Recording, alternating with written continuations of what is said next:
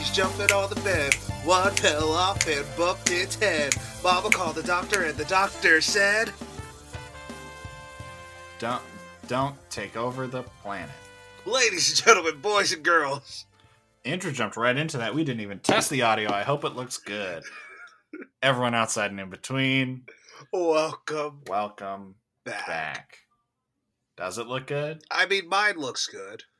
Okay, then it's then all it right. should be. It should be. Dynamite! Dynamite. Uh, this is a movie slash art discussion podcast, uh, and uh, I am one of your hosts, Sam Bannigan. I'm the other. Andrew Timothy Thomas. It's not your middle name. Uh, Seen your driver's license. How you doing this week, Andrew? It's been a long fucking week. It Holy- holy has shit. been a long week. I whatever because Sam, we don't use Facebook. We have iMessengers like big Mhm. boys. So the the the link for Zencastr, you see, you write the movie and watch each week, Yeah, and I see it each week. And I went onto Facebook and I saw it said "Turning Red," and I was like, "That was a week ago. That felt that like one. that felt like three weeks ago." that was one calendar week ago. Yeah, one calendar week ago, we saw Turning Red. Wild. Tur- turning Red. Um, I'm okay. Long week. Looking looking for jobs. It's Yeah. we're we're approaching that McDonald's territory. Oh no! Didn't you say you could you could go back to AMC? Didn't, didn't you I that applied. I've never heard back, and I'm not gonna check in because I don't care that much. That's I talked fair, to them, honestly. and they were like, "Yes, yes, please, yes, please, just Yeah, apply. What you have to do is apply again, and then we'll let you through." And I was like, "Yeah, the Batman's coming up. I know they're gonna hire more people, and I never got a call, and I'm not, not I'm not going That's back. I know my worth at least enough." Yeah, Um, that's fair. yeah, but still doing jokes. Have a oh yeah, I got a show coming up this week. Oh hell yeah! So, yeah, I'll plug away at that. Sick. What about you? What are you doing? Uh, I'm doing okay. I'm also I found a big boy job to apply to, which is very fun. Um, I gotta work on that stuff today. Uh, I don't like applying for jobs. it's like I dating. don't like. I don't like capitalism. That's I know it's a crazy, crazy talk. I know it's uh, like dating. yeah. Um, yeah, the damn one percent of dating. Those I am the ninety nine percent. Yeah. Uh, that's a weird way to talk about dating. Um, yeah, this week has been fucking long, man. Like I worked like every day. Like I haven't had like a day off, um, at all. And I don't really like. I have days off, but I don't have a day where like I don't have any plans. I don't have to do anything. You know, like I don't have one of those days. Yeah. Like today, I have this. Tomorrow, I have to edit this. Tuesday, I have dinner plans. Wednesday, I might have dinner slash movie seeing plans. And then I work Thursday, Friday, Saturday, Be and like then we're back to Sunday. And then we're back to Sunday. And uh, we're going to talk about a different movie next week, which also I got to talk to you about after this. Yes. I don't know what the fuck we're doing, and I don't have much time this week to watch movies, so I got to figure it out. Everything, uh, anywhere, always, all happening at once. Is that coming out this week? It's this week. Okay, I will. I. Mm, mm, here's the fun thing about working nights, Andrew. I- know oh, I hear be ya. Able to see it. Yo, I do gig work as a bartender. I could make great money doing that. I could, but Yeah. you know what happens at night as well? Stand up Comedy comedy. shows? Yeah, So eh, it doesn't really work out. I hear you, my Doesn't dude. really work. Doesn't really work like that. Yeah, maybe I'll have to look at my calendar. I'll do that after. I was going to do that right now, but I'm in the middle of a podcast. Yeah. I'm so professional. no, we're just we're just thinking Um, about life. Went to a whole bartending school, then one one lockdown later. Do, getting bartending work, but not the work I need. Yeah, I kind of want to do a bartending class thing. Do it? I it. really want to bartend. I think it'd be really fun. You'd be good at it. I mean, I really enjoyed it at Citadel, and I think I would like to do it at other places. Yeah. You know, making cocktails and stuff. Chat. Been watching chat a lot of with people. cocktail videos recently. Have you seen Top Cocktail with Tom Cruise? No. It's a, it's a fun movie. Okay. You know what else is a fun movie? You know what else are fun movies?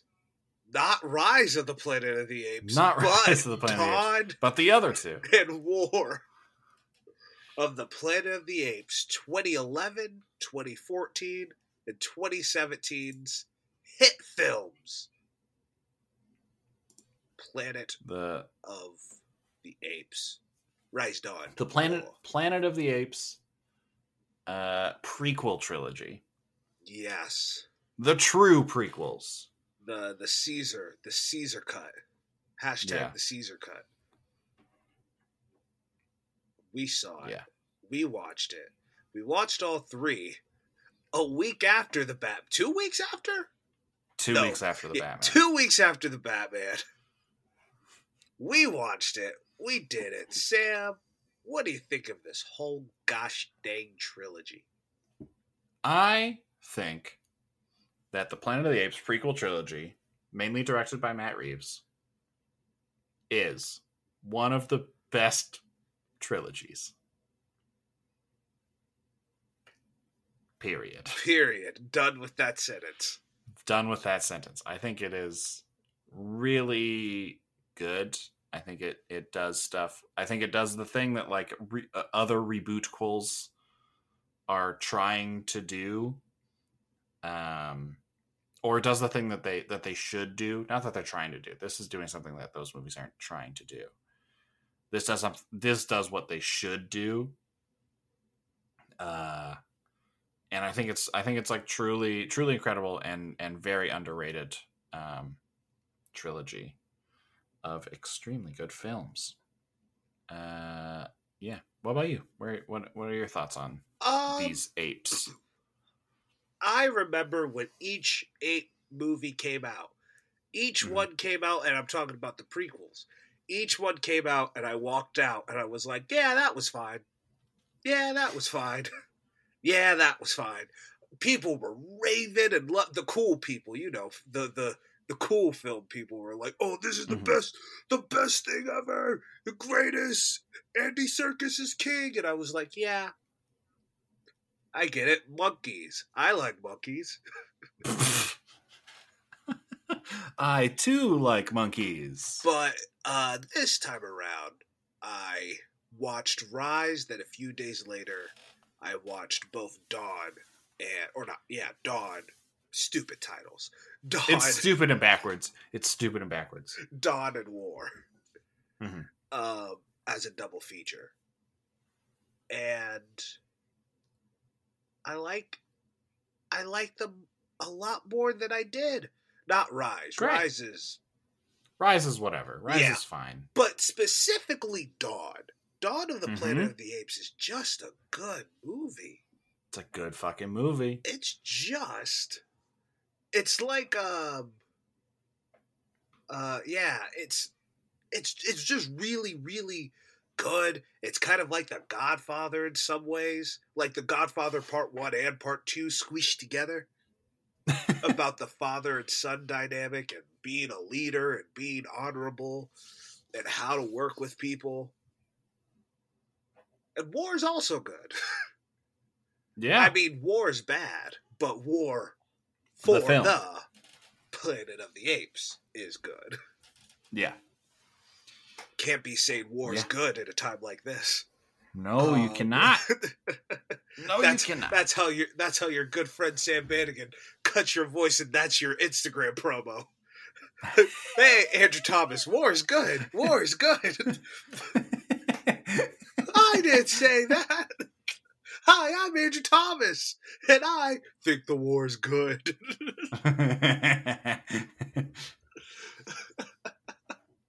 um, yeah, yeah. Planet of the Apes. Ooh ooh, ah ah. Ching Chang. Tang tang. Walla, wada, walla, Big bang. Yeah, you knew what was what was bang. thrown down. um, you want to hop into Rise? Yeah, Rise of the Planet of the Apes, 2011, directed by Rupert Wyatt. Wyatt Uh, Fletcher is Venom. Yeah. Uh, yeah, Rupert Wyatt, known for directing a bunch of weird stuff. Uh, Subterrain in 2001, The Escapist in tw- 2008, and then this. Uh, and then he did uh, The Gambler in 2014. He did Captive State in 2019. I've not heard of any of these other films. It's uh, crazy how people just become studio directors. Yeah, It's insane to me. yeah. All you have to do is have a penis and know how to hold a camera. That's it, baby. That's, That's all you it. need. He's produced some. Uh, it looks like a, a documentary that was fairly popular. Um, a couple of them, Dark Days in two thousand one, and uh, uh, Fishing Without Nets. in Fishing without nets. I don't Yeah. know fishing without nets. It's uh oh, that's a drama Ah, that I guess he produced. honey, Um, he's fishing without nets. I fishing without nets. I see.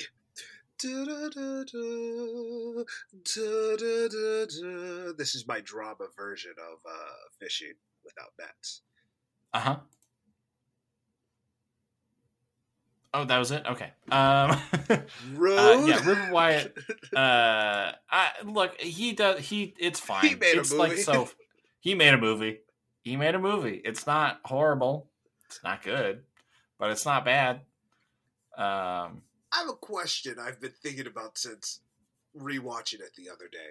Can Yeah. James Franco act? Is Only in one movie. Because now, Disaster Artist. now that the dust has settled, and we've we've had a full, you know, James Franco career lifespan, yeah. And then He's also a piece of shit. and then it's been a few years since it died. Yeah, Watching he's, this he's movie, a he's a huge piece of shit. We do not support James Franco. Yeah. Watching this movie and watching the Spider-Man movies last year, Mhm. can James Franco act? He's No. good in in 127 hours and in uh, Disaster Artist. Disaster Artist. The wind, my God, Yeah, me blow away. me away, by God. but in this movie, John Lithgow and Andy Serkis are acting circles around him. yeah, everyone is. So is uh uh fucking David, Oyelowo. Oya, it's hard. I'm sorry. I'm sorry, man. Names are hard for me. I'm sorry. That's fair. uh, yeah, David Oyelowo uh is is acting circles around him. Like it's like there's that one. Scene. Even scene- Brian Cox, who's in like one scene. Yeah, even is Bri- also even Tom Felton. Um, yeah, um there's the one scene where Caesar spoilers for all three of the movies. Uh there's go watch these fucking movies for real. They're on Disney Plus in Canada. They're very good. not highly on Disney. Plus here. God, I had to rent those. Yeah, welcome to my life. Do you know how many fucking movies I've had to rent for this fucking podcast? No way. So so let me paint a picture, folks. So I had to Sam pay is thirty dollars to watch In the Heights. Oh, that sucks. Wait, don't how? don't come don't How come did- looking at me. Was it not? Oh, wait, Canada. Yeah. well, I had to pay in total six dollars. No, in Fuck total you. eight for both. Rise and War. I own dog. Fuck you. Anyway, there's this scene where uh, in Rise of the Planet of the Apes where uh, Caesar runs away from the house and wants to play with these kids, and Yeah. the parent of the kids is like, "Oh, there's a chip here. What's happening?" And then John Lithgow and James Franco run in, and James Franco's like, "Hey, Caesar, stop! I told you not to leave the house." I told you, don't hurt him. I told you not. And John Lithgow's like really putting his heart and soul in it. He was like, he Mhm. ju- he just wanted to play. He just wanted to play, please. Like he's really Yeah. putting his heart and soul. And I was Yeah. just like, dang, I used to like James Franco. What is this?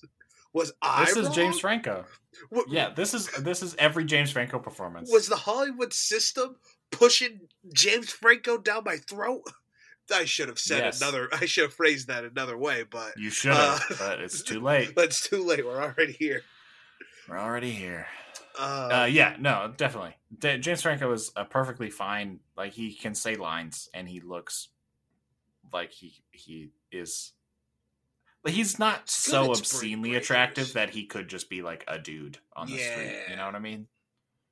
can I tell? Now, Dave Franco, Can I say this one fun story? Um, Sure. About James Franco.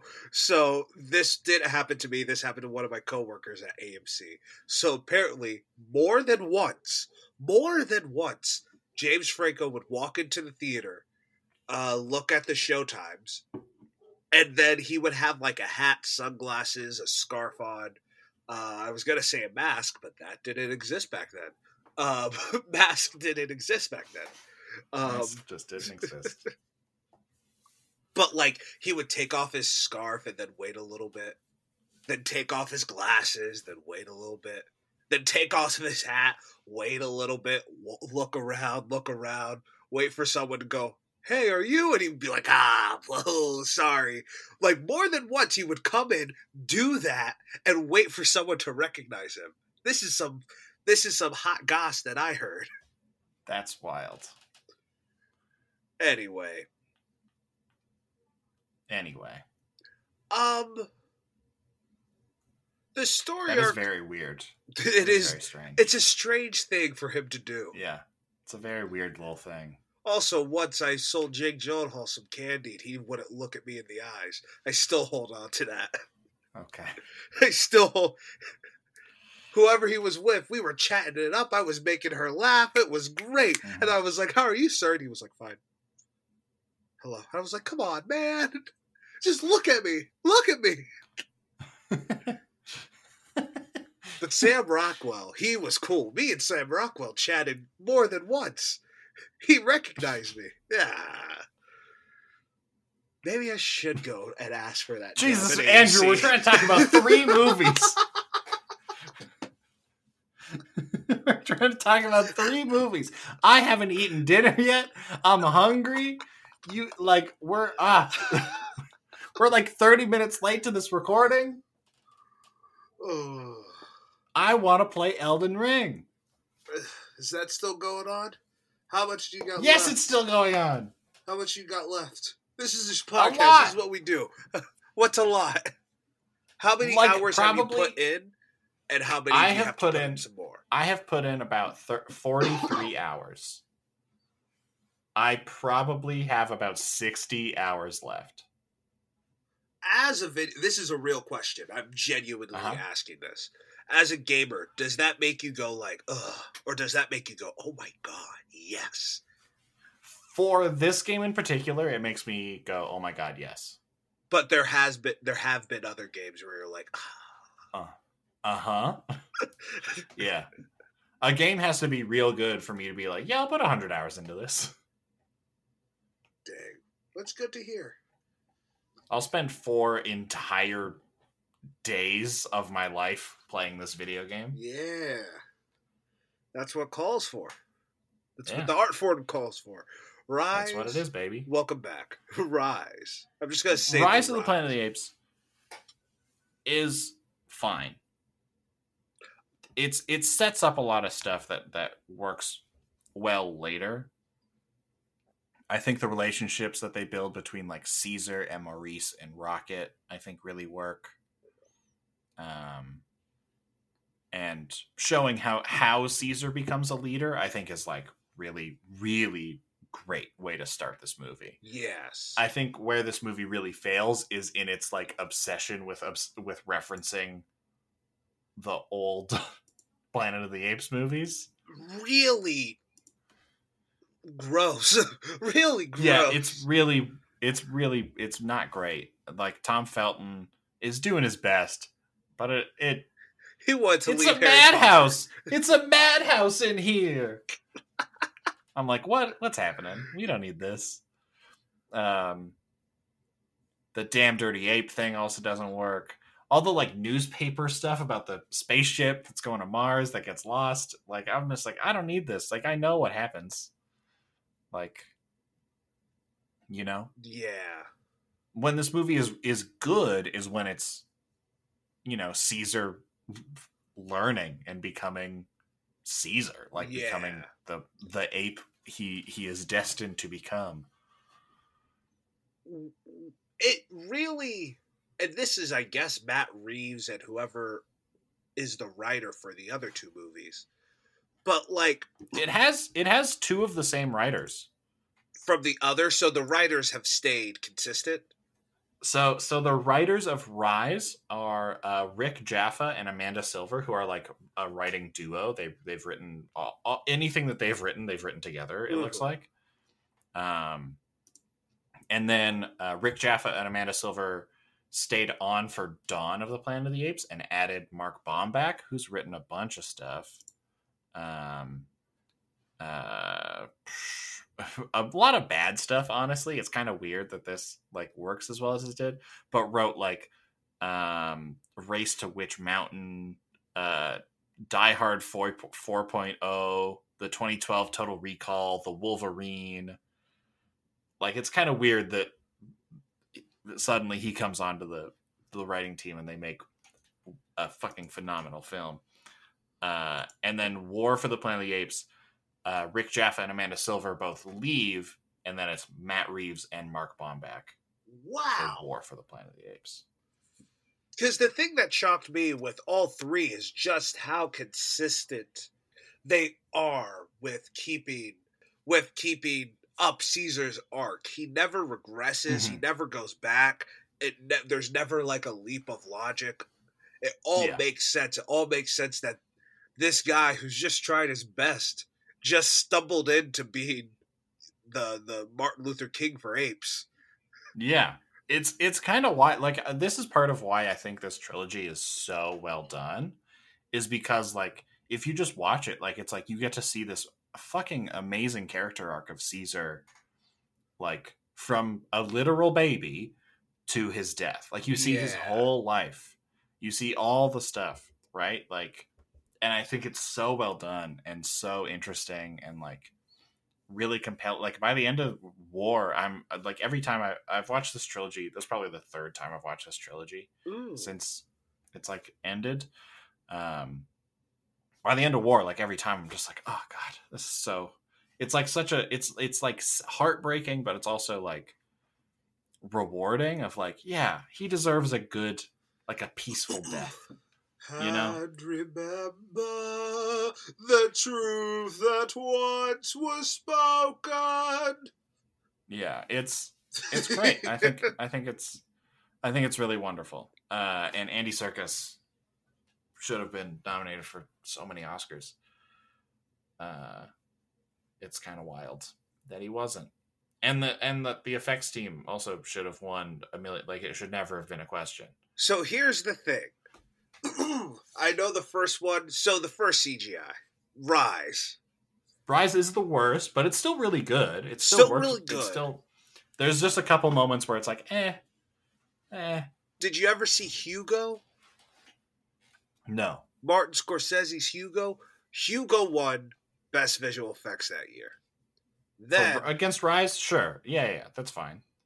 then for 2014, Interstellar won Best Visual Effects Dawn over Dawn. Is- No, Dawn of the Planet of Apes looks better than Interstellar visually for visual effects stuff.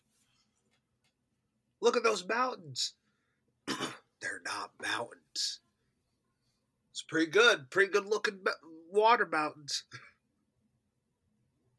Disagree? Uh, uh, compared to compared to, I get to watch actual fucking monkeys on screen. Now, here's the one I'm really curious to hear your opinion. Last time, marketed as the last Planet of the Apes movie. If it's gonna win, it's gonna win now. It Yeah. loses to Blade Runner 2049. I give it to War Honestly- every day of the week. I I also give it to War every day of the week. That's Yeah. War looks so good. War looks so good. Blade Runner 2049 also a stunning film. The visual effects in Blade Blade Runner are top tier. But I'm looking at a real monkey this whole movie.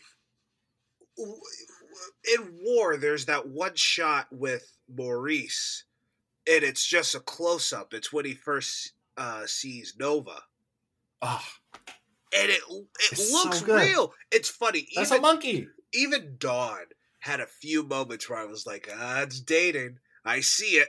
It's starting to date. War has not dated yet. It looks like a real I don't monkey. I I personally don't see it in Dawn either. Like I think I think they both look fucking phenomenal. And, you know, since we're here, do you have anything else to say with Rise of the Planet of the Apes? No. Yeah. Rise is fine. It sets up the two fantastic films and it does that perfectly well. Yeah. I'm glad Rupert Wyatt like left the project. Like I'm glad Matt Reeves came in and was like, No. I got you. No offense, Rupert. Um, but now that we're here, Uh, I will say with Dawn, there is a moment in all the times I've watched it, and I've always applauded the CGI, is that you forget at one point. You're so the Yeah. story is so good that you're like, Yeah. yeah. Yeah, Wait a minute, these are these aren't real monkeys. This is some guy in a black and gray skin tight suit acting Yeah. like a monkey. Yeah. Dang, everyone involved Dang. really committed. it's fucking great. it could not be Jason Clarke talking to talking to Andy Serkis looking like that. It'd be like, "You're gonna save us all, man." But the wonder, but the great thing about Dawn is that like Jason Clarke, Keri Russell, and Gary Oldman all fucking sell it like it's no big deal. Like yeah, they're ki- they're killing it. Like they're just like, yep, I'm. This is a monkey. Let's go. Like it's so it's so wild how how good all the performances in Dawn are. I really like Dawn is like fucking top top tier movie. It's very good. it's shocking. It's one of the best sequels ever made. It really is. That's what I was shocked about. It really picks up the themes. All right, everyone knows Caesar is the is the go. Everyone trusts Caesar. He's the leader. He's gonna lead the apes. Now here we go. It's not him Yeah. figuring out what what it means to be a leader. We're past that. We're past, past that, that. dude. It Yeah, I love that. I love that there's a ten year jump between the end of Rise and the start of Dawn. That it's like that they're like we haven't seen humans in two years. We don't think they're still out there. I love that. I love that they're just like, yeah, I guess like this is us. Like this, we just gotta live. We just gotta you tell do me this thing. we'll call this a Planet of the Apes.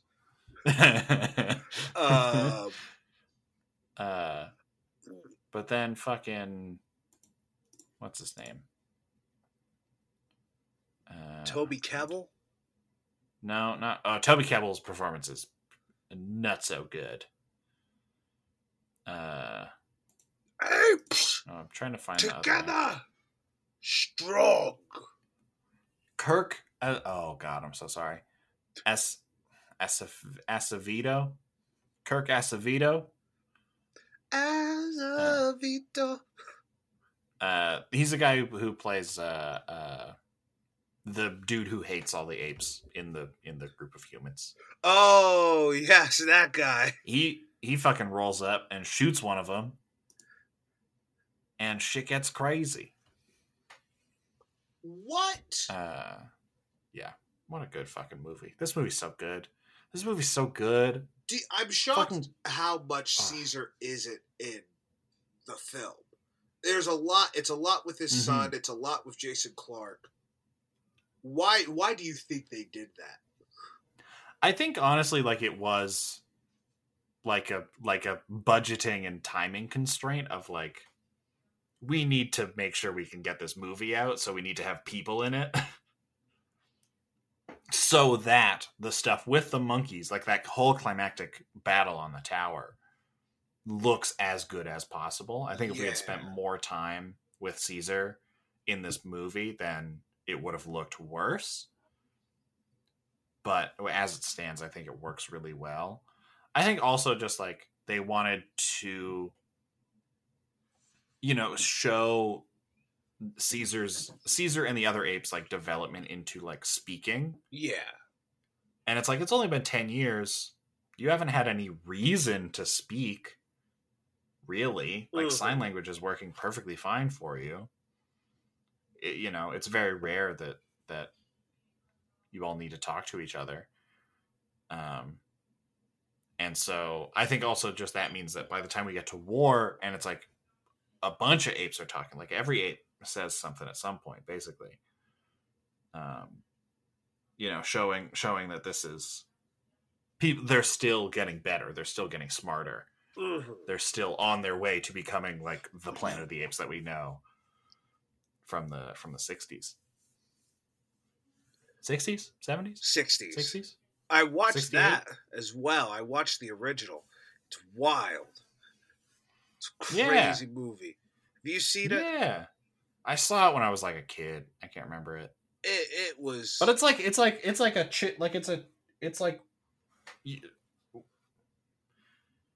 it's like just like dudes talking, right? Like it's just dudes in ape suits talking They're- for like exactly because at one point they're talking like is this a man? Is he valid? And then it cuts to this plastic monkey and i'm like oh i get it.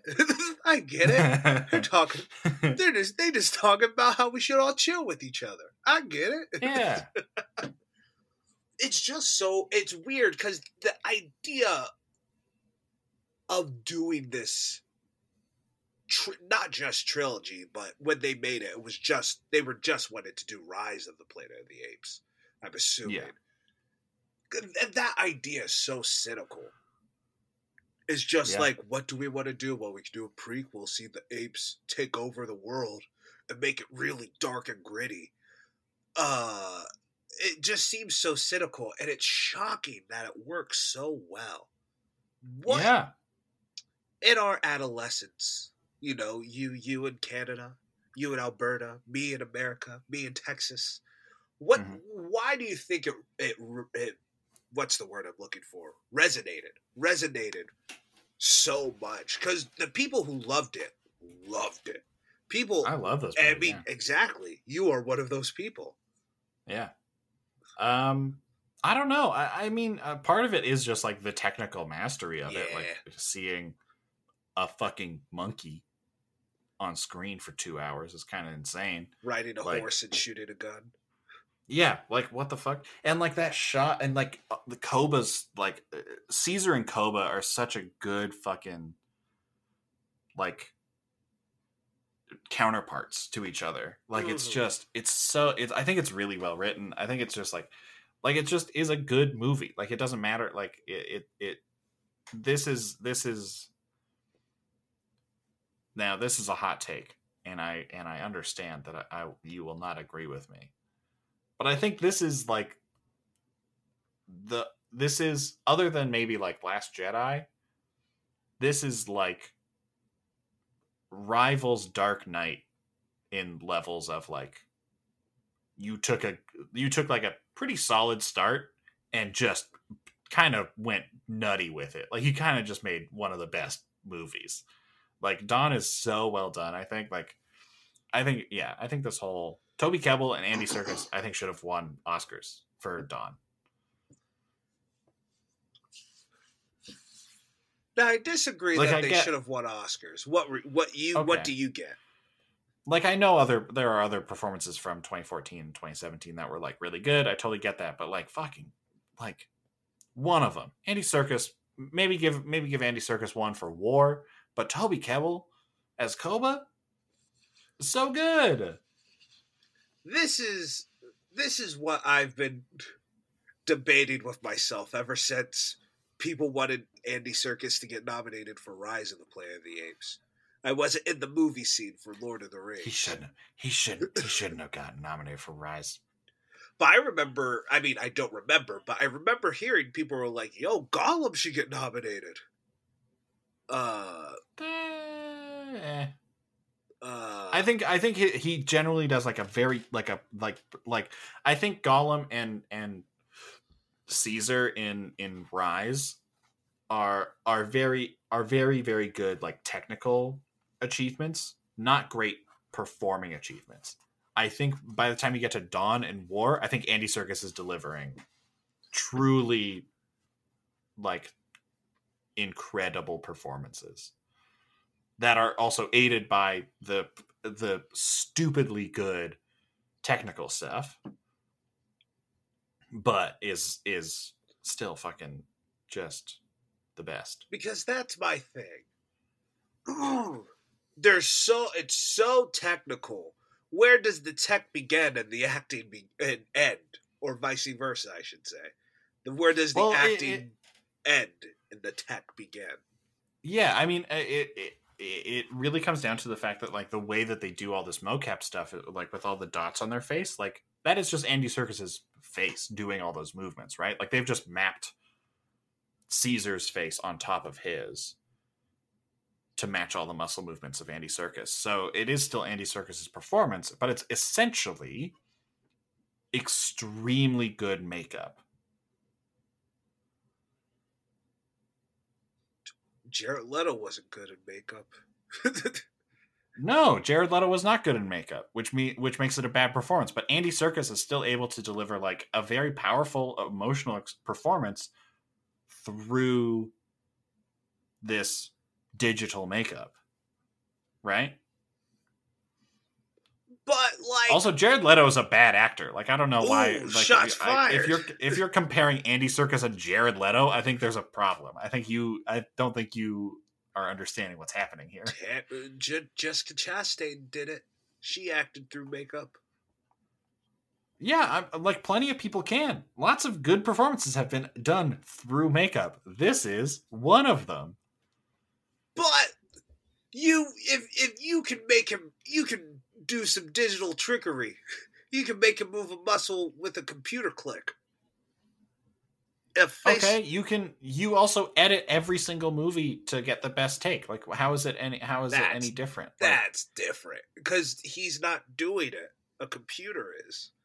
but he's doing this. Like, he did this performance. He did the movements. He did like they had the camera on the face with, to map it to the thing. Like, I think I think genuinely, Andrew. Like, I don't I don't mean this as an insult. Please don't take it as an insult. Yeah, I think if you knew, insult. please don't. I think if you knew more about how this stuff worked, you would agree with me. Because I've watched a lot of videos about like this and like video game mocap and how all that like computer stuff works. You are a video game guy. And that and this is just that, right? Like this is just like this is how you get a good performance out of these actors. Like it's it's the same sort of thing. I've watched fucking t- probably too many videos about how all this works. But they but they put all these dots on your face. I'm sure you've seen yeah all the dots on people's faces so that they can just make a make a model of a face and just put it kind of on and those dots are just indicating like oh this part of the model should move when this dot moves and so you're just seeing Andy Serkis's performance there's just essentially a digital face on it but they you don't usually change a whole lot between those things they obviously have to add in like the tears to go onto the digital face. but I- Yeah! That's what I'm, I'm talking sure- about. I, am because Andy Serkis is such a like like devoted to this craft of mocap. I'm sure he was actually crying in those. I'm sure they were just like, "Oh, he's crying in the scene. We're gonna put tears on Caesar's face." also, I'm just afraid of digital Luke Skywalker. And, and these movies help that happen. But that's entirely different. That is fully replacing an actor. Like they don't have a real actor on set that they're mapping that to. They don't have a real voice that they're that a real voice performance that they're doing. This is the exact opposite where they have a real actor and they have Andy Serkis actually delivering these lines and not a neural net and a completely CGI tennis ball of Luke Skywalker. How did Mark Hamill let that happen? Did he sign that off like in the 80s? Probably. Probably, yeah. well, yeah, one day this magical technology is going to happen. No chance. Well, no, it probably happened when later. it probably happened when he signed on for for the sequel trilogy, right? So so scary. Because that would have been a different contract. Disney would have been like, "Yeah, we need to know, we need to have your likeness from this whole thing." Although it is his younger likeness, so I don't know how that I don't know how how that all sort of that works. works. Yeah, Carrie Fisher used to have this joke where she said, "Every time I look in the mirror, I owe George Lucas ten cents." Nah, that's funny. Man, rip to Carrie Fisher. Rip, rip to a true legend. rip to a real one. Uh, I'm gonna go quickly check on my cat. Give me one. please, please. Uh, do you want do you want to talk about your thoughts on uh, on the- Toby War. Kebbell, Andy Serkis, or or War for the Planet of the Apes? Woody Harrelson shows up. That's pretty fun. I, I mean, with Dawn, I like Dawn. Dawn and Toby Kebbell. now I'm just saying words.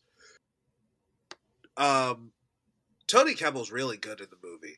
He he adds so much. I remember people were propping him up to be the next Andy Serkis, and then it went nowhere. Then he did Fantastic Four. Uh, be like Human. that sometimes. Work. Human. Work. It's great. Yeah, but then we get to war. Woody Harrelson, scary villain. A lot Yeah. of a lot of Woody, Woody Harrelson's running around nowadays. Mm-hmm. That- there- There's a lot of them. Yeah. The great are good. Um, War for the Planet of the Apes kicks ass.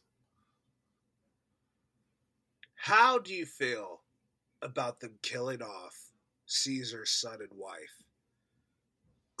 First act. First act. It's tough. Like these movies, like okay, I I'll, I'll give you this. My biggest gripe with all of these movies is that there are like no women. Yeah. in any of them. Uh, the, like the most prominent woman is Karin Konoval, who we haven't mentioned up to this point, but does a fucking incredible performance as Maurice in all three of these movies. That orangutan is the is the best. I love Maurice so much. Run. Oh, fucking good, good movie.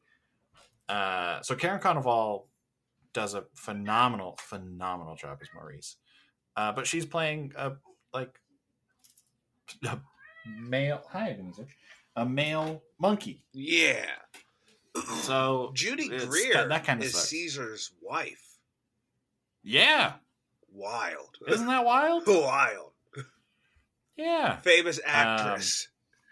Judy Greer. so like I, I I understand why they do it. I think it is a I think it is a good way to kick off this this last movie. Um, you know, it gives it.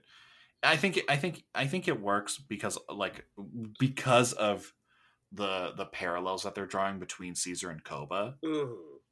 throughout this movie. The fucking also the shots of Koba are so well done. Really good.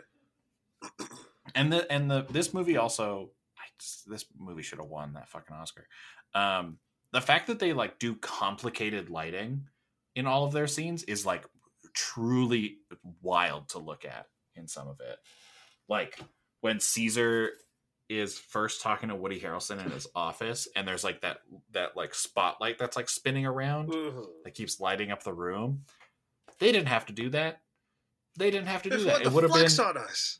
a million times easier to not do that but instead they like treat it like real like like it's it's ugh, it's so well done um and uh yeah so so i think as as this movie kind of draws on on caesar's relationship with koba and how and the guilt that he feels for having to kill him and like all that different stuff like i think it i think it works super super well by the time you get to the the part where like everyone's out of the jail and he's like Koba couldn't let go of his anger and I can't either. Like I have to go do this. Is like ah so is so wonderful. I think so. I think that I think because that is where this story kind of goes. I I think that killing off the the wife and and son works really well. It is. Do you agree? I agree. You said something that lit up my face. Uh, what did you Uh, just say? the guilt that he feels. Yeah.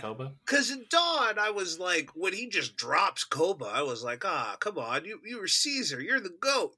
You, you always find another way. What is Mhm. this? I remember being in the theater. I'm like, I guess Superman kills. Who cares?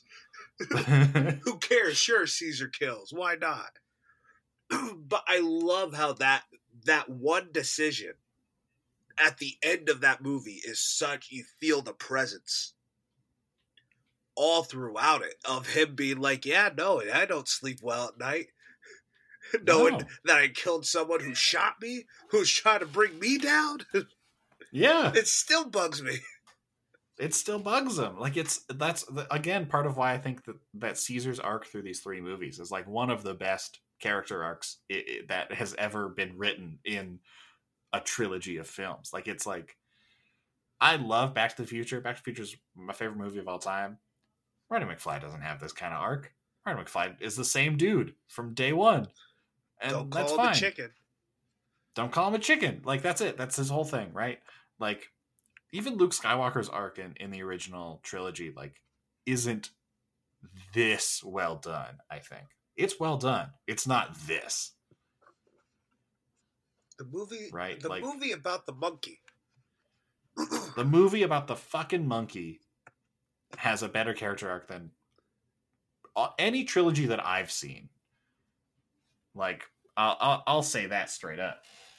Better than better than Spider Man. Better than Dark Knight. Better than than uh, yeah. All the all the trilogies that I've seen, I think Caesar's arc is better. I did put that caveat in there because I know we're doing The Godfather soon, so maybe The Godfather will change my mind. hopefully, hopefully. Um, but as of now, March twentieth, twenty twenty two, two years into into the COVID nineteen pandemic.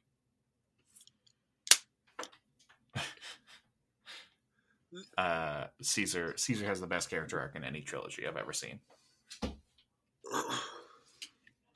Why are people anti-vaxxers? we don't need to we don't need to Why- get into all this. Are there just a bunch of people who shot their son in the head? Yeah. And at that moment, Woody Harrelson, all the well, I mean not all. No, when I say all, I mean I'm including John Lithgow, not uh Okay. not James Franco. But all the Yeah. human actors in all of these movies are really good. Yeah, they all do a great job. Gary Oldman killing it as always. Woody Harrelson is like so like such a such a schmuck. Such a I love it. he's walking I out and he's shaving his head. Oh, while they're like cheering for him as if he's like a god. Oh, is this also the parallels between Caesar and the Colonel of like both of these like all the apes treat Caesar like a god figure. Like that first the intro of Caesar in this in in War, where it's like the POV shot of of like the sea of apes parting in front of him is so well done. There's two Batman shots. There's that shot. They do the same thing in the Batman. And also do there's the something where Rocket's fighting a guy and the guy's shooting his gun. Yes, yes, yes, yes, yes, yes. I was like- I also I yeah. was screaming in my bed. I was like, oh! Yeah, I, I where that noticed that too. I was like, oh shit, that's the Batman thing. Uh, yeah. Also, I want to shout out the fucking just just part of Matt Reeves' amazing direction of, of these two films. The starting and ending shots of Dawn being that close up of Caesar's eyes, just chef's kiss, extremely good. Yeah. The and, and the first time you see it, it's determined, and this one is kind of defeated. Yeah, Um, yeah, really well thought out. Really, Matt Reeves. Who would have thought? it's great. Who would have thought? Who would have thunk it? Especially after Cloverfield. Yeah, right? That's crazy. um, yeah, I, I, I just hi Ebenezer. Morale. They do get kind of boring in the middle. Each one kind of has a moment where you're like, "All right." I disagree. Disagree. What? uh, Yeah. What? What do you mean? What? What are you talking about? There's a moment where they're all fixing a dam, and it's like right before Koba goes to the human, uh, before he acts like a like a circus monkey. Yeah, yeah, yeah. There's a moment there where I'm like, okay, all right, let's keep it moving. And then there's Oh, a I moment like, in I like all Dawn, that stuff. or not Dawn, War, where they're in a camp. Caesar gets captured, and you're like, oh, is this the movie now? Which is kind of cool. It's kind of cool, but also, Yeah. I want to see these monkeys en- enslaved. Is I I I disagree. I think I think it's great. I Yeah. think it's a good fucking time. Sometimes you do need to see monkeys enslaved. Sometimes whoa. Sometimes I have no comment. sometimes you get really good scenes of of all the monkeys doing the apes together strong thing. The scene with the little girl when she's like walking around the camp. We'll talk about great. sexism. Nova in the original movie is just a chunk of meat, just a hunk What? of meat for Charlton Heston to push around. That's There was a moment where I gave the movie five out of five stars on Letterboxd, and then she doesn't talk, and they have sex, or it's implied they have sex, and he's like, "You can't speak, you can't talk. By God, you're the perfect woman." And I was like, Oh. "Ah, can't, can't have this be a five out of five, can't." no, can't can't do that. That's bad. but I'm Don't okay with a four out of five and a heart, and a heart. the heart is the secret sixth star on Letterboxd. Exactly. so I cheated. I did give it five stars. Oh, lordy. Uh, do you have anything else you want to chat about with with Planet of the Apes or or otherwise before we kind of wrap up? I really, I want to talk about Batman villains, but before that, I Okay. want to wrap up. I really, I wanted to. I was the one who proposed this whole thing. Uh, Yeah. and the Batman was just a bit too good. I was like, where did this come from? Where did Matt Reeves? I, and Matt Reeves been doing it. I realize I've been sleeping on Matt Reeves. Have not been sleeping on what Ruben Weiss. Rupert Wyatt. Have not been. Sle- I've been sleeping on him, and it's been comfortable. But Matt Yeah. Reeves, I was like, oh, okay, Matt. yeah. I'm really, really excited for the Batman sequel more than I ever was. I was excited for the Batman for Robert Pattinson, but now I'm like, Mhm. oh, he he does know it. He's not just a studio director. No, he has. He knows what he wants to do. He wants to, you know, make these. I th- I think if Matt Reeves wants to become, obviously, I I always want directors to do original work, but if if Matt Reeves really wants to stick to like these big IPs, I hope that he sticks to this. Like, I'm gonna really do my own take on it. Like, Dawn and War are such different sort of movies mm-hmm. to to uh, any other reboot goals. Like they're just like, yeah, I'm using the IP, but like I'm telling a different fucking story. Like I'm doing my own thing. And that kind of feels like what he's doing with the Batman too. Of like, yeah, yeah, I'm making a Batman movie, but I'm also kind of not making a Batman movie. he makes movies about like I don't know. Maybe it is because because like all movies, it's made for for man for men, but like it's about specifically men being lost within themselves, within yeah, very trying to complicated. figure out how to be some how to be the person they want to be in this complicated world. Yeah, and it's and I think I think I think it, it's it's a one it's a, very interesting subject matter to approach, and I'm glad that he's approaching it not eh, like in a in a shitty way. Like it seems like he it, it, between Dawn War and the Batman, like he really wants to look at it and not just kind of like gloss over it and just kind of be like, yeah, he's dark and gritty because it's cool. It's like, well, no, Caesar has like an inner life and an inner. Bruce Wayne's emotions. kind of a loser. Bruce Wayne's a loser. Like we gotta, like you know, you kind of work through the whole thing. I think that works really well, and I think Matt Reeves does a really good job of of doing that. Um, and yeah, I'm I'm stoked to see whatever uh, whatever Matt Reeves does from here on out. Honestly, don't just do your two other Batman movies and that's it. I don't need to see him direct the Penguin show and then do the Catwoman show and then direct the the Alfred spinoff. I don't need it. I don't need it, Matt. I don't need it. Do original movies. I don't need it. Find a writer you like and make their movies. Yeah. Yeah. I mean, he wrote he wrote the Batman and with someone else, right? I believe so. Let's talk about this. The Batman. Yeah, a bunch of people. He says or one one person. Sorry, Ooh. written with Matt Reeves and Peter Craig. Ooh. He says he wants to do Mister Freeze in the future. Oh, that'd be fun. I'm curious what he's gonna do with the Joker, especially nowadays. I, apparently, I heard I heard a thing that like he said that he doesn't want to do the Joker. It was just kind of like a thing that he wanted to throw into this movie as like a here's like a fun thing. here's his Joker. He dealt with him. Yeah, we're gonna move on. We're yeah, gonna do other stuff. That would be cool. Uh, but also I've learned from I learned from a Patrick Willems video. One, it's pronounced Keown, Barry Keown. Oh, okay. Not Ke- not Keogan, Keown. Uh, and also, uh, with Barry Keown, um, there are now more uh, movie Jokers than there are movie Batman. Makes sense. Yeah. Wait. Just a fun. How?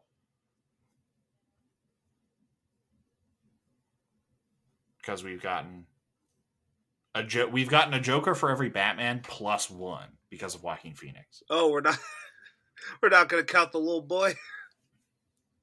That's not no. Batman. That's Bruce Wayne. That's Bruce Wayne. What? No. That's like true Bruce Wayne. That's Bruce Wayne before anything interesting happens to him. yeah. That's just a shitty little rich kid. he ain't Batman. He doesn't know what it means to be Batman. Batman. He's a fucking loser. Um Yeah, Mr. Freeze would be fun. I want to do something. I want to I want Matt Reeves to do someone weird. But like in the themes between war War the play of the episode. I, I don't want him to do the same thing, but like this idea of of like finding yourself and finding the parallels. We already did the Riddler. That worked mm-hmm. within itself. How else can we what other villains can uh explore that feeling more? I feel like Mr. Freeze is just a guy who's trying to save his wife. Yeah, I mean, you would need you would need the setup and I don't think it, you could do it in. I don't think you could necessarily do it in one movie and then do it in the next movie to make this work. But doing like the Red Hood, yeah, thing. But then you would need to introduce Robin, kill Robin, but then Robin's not dead and he's actually the Red Hood, and not make it feel like Winter Soldier. Yeah, exactly. Right. Like I think, but yeah, I don't know. Um, also i i, I shout outs to patrick willems latest video. I do hope that they do a robin in the batman. I think it would be fun. It would be fun. See this kid I grow up? who yeah. Yeah. See him become a dad? Yeah right? Like he's already dealing with so much i think i think it would be an interesting wrench to kind of throw into robert pattinson's batman maybe because I know him as Edward, I just still see him as that as a 17 year old. That's my thing with with with having him as a having that Batman with a Robin. I'm like, but Mm. he's still young. What's the No. what's the That's my No. only issue. I want to see a Robin, but I'm just like, but he it's just two Yeah. two 20 year olds fighting together. Yeah, I mean, look, I, I, I, I just think it could be interesting. Maybe just to introduce Robin Yeah. as like maybe maybe he doesn't become Robin until like the end of the movie, sort of thing. Of like he's kind of just like dealing with this kid while also having to do other stuff. It's like I got to deal with this kid, but also I got to go punch Colin Farrell in the face. hey, vengeance! Uh, you take my money. Uh yeah i don't know i don't know who would be a good batman villain The Koba I don't- of, I'm the, not- the Batman. i'm mainly i'm mainly familiar with like the most popular ones you know the poison ivies the jokers the banes the man bats the the Condiment Kings. the condiment kings the the firefly is that uh, fireflies Court of? Owls. That'd be cool. Yeah, they do. They do really want to do Court of Owls. They have uh, Paul Dano, Robert Pattinson, and Matt Reeves have all separately said that they want to do Court of Owls. So they might do Court of Owls. That'd be a fun, fun thing. Hugo Strange, I don't know who that is. just another businessman. Great. Uh, yeah, I don't know. I think I think also a Poison Ivy could be fun. And I can't even finish it. Dang it! I just want to You yell. can't even start. Yeah, I can't even start. I just want to say, and it'd be hot. All right. My name is Sam Bannigan. and I'm Ed Thomas. Thanks so much for listening to this podcast. Uh, it means the world to us. Uh, if you want to support the show, you can join Linux Studios over on a Patreon, patreon.com slash welcome back pod. Yacht, yacht, yacht. For as little as five bucks a month, you got a bonus episode every single month that we got to record in the next week and a half. Yeah. Uh, uh, I looked at a calendar earlier today, so it's not a surprise. Uh-huh. So it's not a Okay, surprise good. for Okay, me this time. Yeah, yeah. Um, yeah, if you want to, if you want to financially support us, five bucks a month over there will help us out a whole lot. Uh, if you don't have the money or don't want to give us money, we totally understand. Uh, uh, we hope that you su- follow us on social medias. We're at Welcome Back Pod on all the different things. Um, follow us on all the different pod catchers of your choice. Uh, subscribe, rate, review, all the all those different things. Really, really helps out the show um, in a major, major way. also, tell your pact about podcast. Oh, this is Caesar talking. So completely, Caesar's here. He's been here the whole time, so he's gonna do this. Oh, part. we had Andy Serkis in the room the whole time. We Yes. did. God damn it, Andrew. friends, family, love talking about movies. Listen to friends talk about movies while with friends because because film together strong Sure.